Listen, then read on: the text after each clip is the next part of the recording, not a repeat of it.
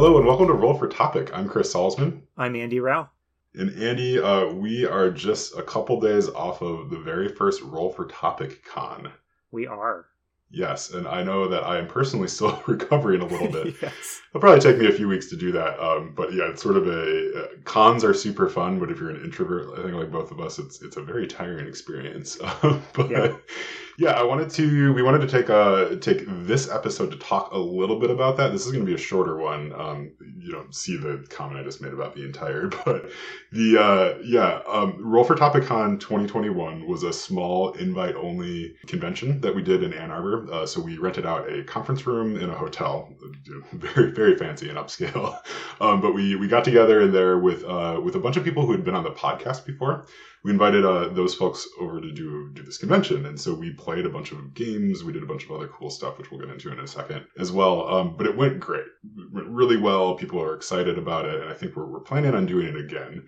Um, so we thought it might be nice to take a couple minutes to just talk about like, hey, what were the cool things that went really well about it, um yeah just to sort of plant our uh their flag in the ground and say like, yes, this is great, we're gonna we'll probably do the do this stuff again. So Andy, why don't you start? I guess what what was one thing that really stuck out to you as a, a success from the convention? Sure. Before I start, I was going to say, respond to one of your earlier points. I've been to Gen Con and Origins and a good number of times, and after three or four days of those conventions, I always have this combined feeling. It's an exhausted, a good exhausted feeling of being really enthused and energized about my hobby and simultaneously thinking maybe I need to take a total break from R P Gs for like six months. Yes. And although our little mini convention was only one day and, you know, significantly less uh, socially intense than a big con, I, I am having that same feeling of excitement and also a little bit of pleasant tiredness, I guess. Yeah. I guess being involved in kind of organizing it amps up the intensity, even though the event itself was, you know, a reasonably low-key event. So yeah, yeah, that's a good point. Yeah. Uh, I think I, I, I have never been to Gen Con. I've been to some other other smaller conventions. Yeah, and there is that...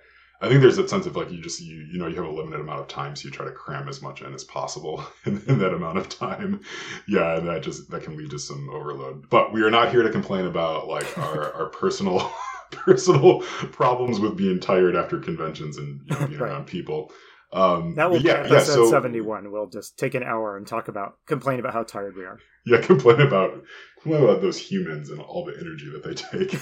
Um, Yeah, so I think for me, the thing that like really sticks out about like what, what went well and like and what was the success from the convention is the people that were there. Yeah, yeah. I mean, like things like this, right? You can do all the planning in the world that you want, but if the people who show up um, aren't engaged, you know, or interested in being there, it's just gonna it can fall flat. Everybody there would like really wanted to be there, and I thought that was amazing.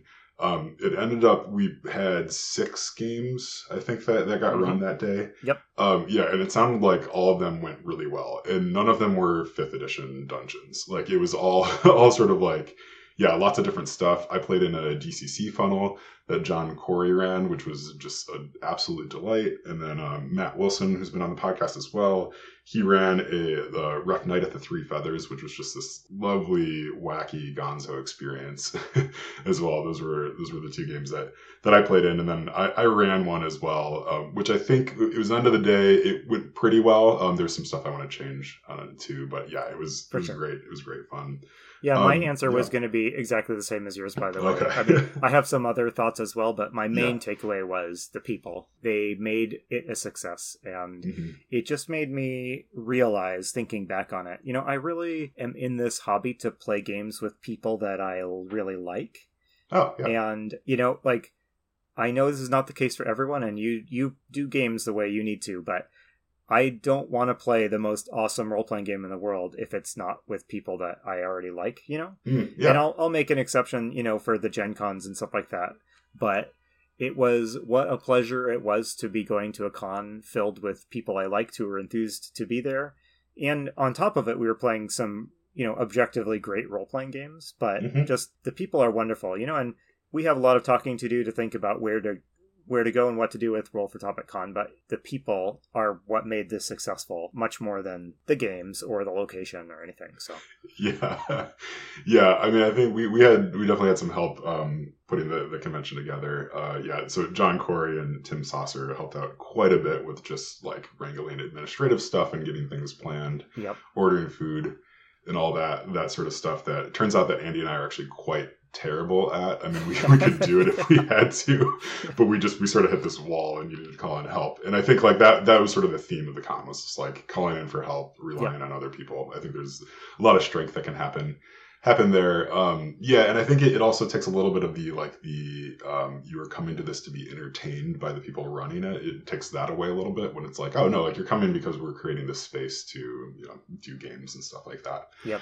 The one thing I, I wanted to bring up that I thought was was pretty brilliant, I, I'm going to give you credit for this. I don't know if you came up with it originally, but we had this thing called the swap table at the convention. And this was just a, a big table that we had set up where people could bring any of their, their let's say, underutilized role-playing game paraphernalia and put it on the swap table. And then we had a, a couple of rounds of just you could go around and just pick up whatever you want. I I want to get to your questions that you asked for the swap table, because I know those were, those were amazing. But I mean, to me, what was really fascinating was by the end of the day, like probably seventy percent of the stuff on that table had been redistributed easily, right? Yeah, yeah. And it, it wasn't it wasn't the sort of thing like where people were just bringing like their cast offs, yeah. right? I was joking about like it wasn't just a bunch of Shadowrun second edition books yep. stacking up. You know, people were bringing some some good stuff, um, which I think uh, made other people bring some good stuff too, and it just sort of created this, this very virtuous cycle um, where everybody walked out with something interesting and fun and shiny in their bags. Yeah. But um, yeah, so I wanted to to bring up um, to kick off the swap table. You ran us through this like this quiz, I'm gonna say, of these amazing questions just pulled from role playing game history. um, yeah, so tell me about how you even found those, and if you remember any of them off the top of your head. If you could just share one of them, that'd be great. Yeah, for sure. So. Yeah, so as you know, I angsted for weeks about how to do the swap table fairly in a way that wouldn't make anyone feel bitter and angry.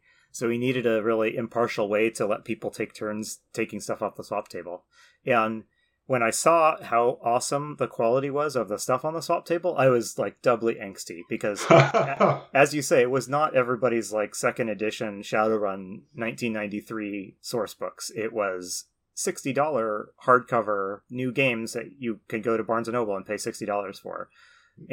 And so there's some good stuff on the table. So I decided I that it would be fun to do some some kind of role-playing game trivia, but I wanted to make sure it was, I didn't want to, I, there was a wide range of gaming experience in the room, even though everyone is a G M, but some of them were very new to GMing and some of them have been doing it for decades like me. So I wanted a trivia R P G trivia that being a experienced dungeon master would not truly help you like win. Yeah. So I dug through, I went in the basement and I started digging through role-playing books, some newer, but mostly I tried to bias it towards older, more obscure stuff. And I just looked for funny things in those rule books. Um, mm-hmm.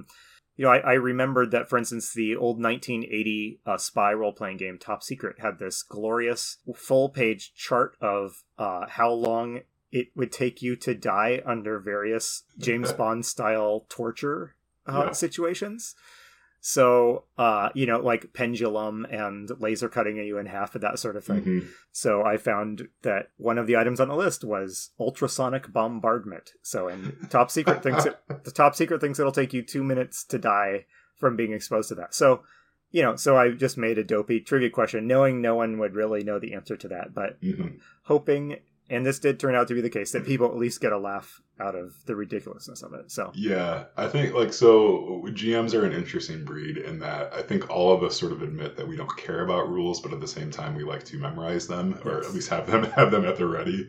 So the, the sheer panic that set in when you started asking these questions in a, a group of ten, you know, ten or eleven people who... who consider themselves fairly smart and fairly knowledgeable at games just sort of froze and they tried to figure out like, I don't know how many hit dice a flump has. like, like, why don't I know this piece of information? This is important right now. Like, I should, I should really know this. Um, it was great. So it ended up being super competitive while we were still laughing at just like how it was impossible. Like, I don't, I think no one confidently got anything correct. I don't think People, so. And yeah. our least, the G M with the least like amount of time under their belt as a G M scored in the top, like the uh, top half of the results. Yeah. So that made me feel good about the situation. And yeah. mostly I felt good because everyone was laughing. Um, and that, yeah. uh, so.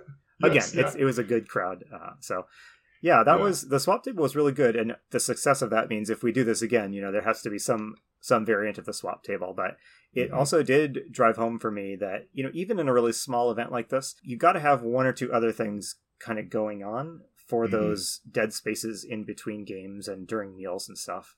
Yeah. And in this case, the swap table was a great source of conversation because while you were waiting in between games for the next game to start, you know, you would just mill around the table. You would make comments on what people were picking or, you know, offer your hot takes on the various um, books on the swap table. And, you know, I don't know if it always needs to be a swap table, but um, it made me think, you know, it was good. And a, a lot of just the fun chatting came out of, you know, you just got to give people an excuse to vi- give them a little bit of an excuse to socialize, you know, mm-hmm. um, rather than check their phones and yeah. uh, stuff like that. And I think that that worked really well. So.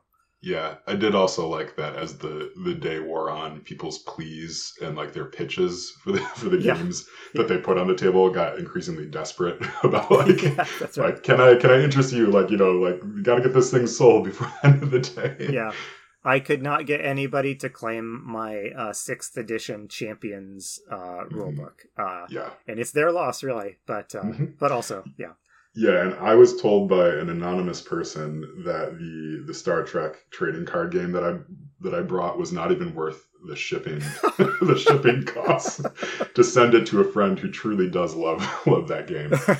Um, so yeah, the, which, anonym, the anonymous person was me. Okay, I yeah. I will speak on behalf of said friend. That was not uttered to insult you. But uh, from the perspective of someone who is still playing a card game like twenty years after its cancellation date, that's that's a unique perspective, I think. Yes. Uh, Joe, average person on the street, would probably derive more value from your cards uh, than than that very specific person. Uh, yes. Um, there was so there's one other thing I wanted to talk about, and we should wrap up. Uh, me and Phil, uh, who I don't think he has not been on the podcast, but we're going to change that change yep. that soon. Um, yep. He he and I made a scavenger hunt for the for the con, and we, we hid the clues inside the room to kick off the scavenger hunt, and then the rest yeah. of them were, were around the around the hotel. In the morning, Phil showed up a little bit early and just started hiding clues around the space, and okay. like I, I had a couple in there as well, and we just waited until someone found one, and it was the most painful thing because it was like five p.m. I think yeah is when the, the clue the first clue was actually found. And so meanwhile, I'm trying to be really chill about the fact that like we have this whole whole extra little thing planned for everybody. You know, I, I'd even roped in the um, the front desk into this as well to have yep. one of the clues. Just like watching people walk past like a secret that you put inside of a room is the most painful thing in the world for me, right? Like I'm, I have no chill whatsoever when it comes to secrets. So it's like, is um, that not uh, GMing in a nutshell, right? There? I know, like, yes. Watching people walk past your secrets. Um, it really was. Yeah. It, it, it gave, uh, gave a lot of perspective about like how someone could miss something in a dungeon that you're running. Cause oh, like, yeah. when there's like, there was inside the room, there was a whiteboard on which I had written the word "clue," like just like it was. I couldn't. It could not have been more obvious. Um, like that this thing was different, right? Like, you know, like you should you should explore it. And I did watch Christopher Becker at one point pick the thing up and look at it and put it back down and then walk away. Uh, see, um, I, I looked at that and I was like, oh, some joker like defaced the sign to say "clue." Like yes. I didn't think of it any further. Yes, exactly. Yeah. Anyway, so that, that brought me a lot of delight to have this sort of like this this hidden thing in there. I mean, yeah. just like putting a secret room in a dungeon, right? It's like, well, if they find it, great. If they don't, like, I'll I'll repurpose it later. Yeah, yeah. But it was a lot of fun, and I'm I'm hopeful. Like, so here's your little here's your clue for next year. I will probably do that again because that was that was great. I saw a group of people. I kind of missed out on this. Um, mm-hmm. I was milling around doing other stuff, but I did see a group of people in the evening uh, embarking on the scavenger hunt, and they seemed pretty. Uh, they seemed pretty intent on it. So yes. that looked like yeah. a fun thing. So yeah. Um, all right. Yeah. Well, I think that's probably it for us. I mean, we will, knowing us, we will most likely strip mine that event for all sorts of lessons that we learned over the, the coming months on the podcast. Um, but yeah, it was it was super great. Um, again, if you came, I'm super thankful that you came and you have invested yourself in this community. You know, if you didn't come because either you weren't invited or you couldn't make it or whatever, I'm really hopeful that the next time that we do this, we can we can find a way to open it up to to more folks um, in a you know in a safe and fun and engaging way. Um, yep. So yeah, we we will see. Um, how that goes. Yeah, absolutely. And you uh, shouted out the games you played, so let me just do a quick shout oh, yeah. out to the ones I was in. Yeah, so I played a game run by the aforementioned Phil of Heart, The City Beneath, uh, and that was uh, really fun. What a really great setting. And Phil, um, I am sometimes just in awe when I see like a G M winging it, like when I know they're winging it, and I keep waiting, are they going to be able to truly keep running with this ridiculous yes. ball we've tossed them? And yeah. Phil kept running with it, and we completely derailed his planned adventure almost instantly. And then I ran a, a spectacularly fun game of Predation.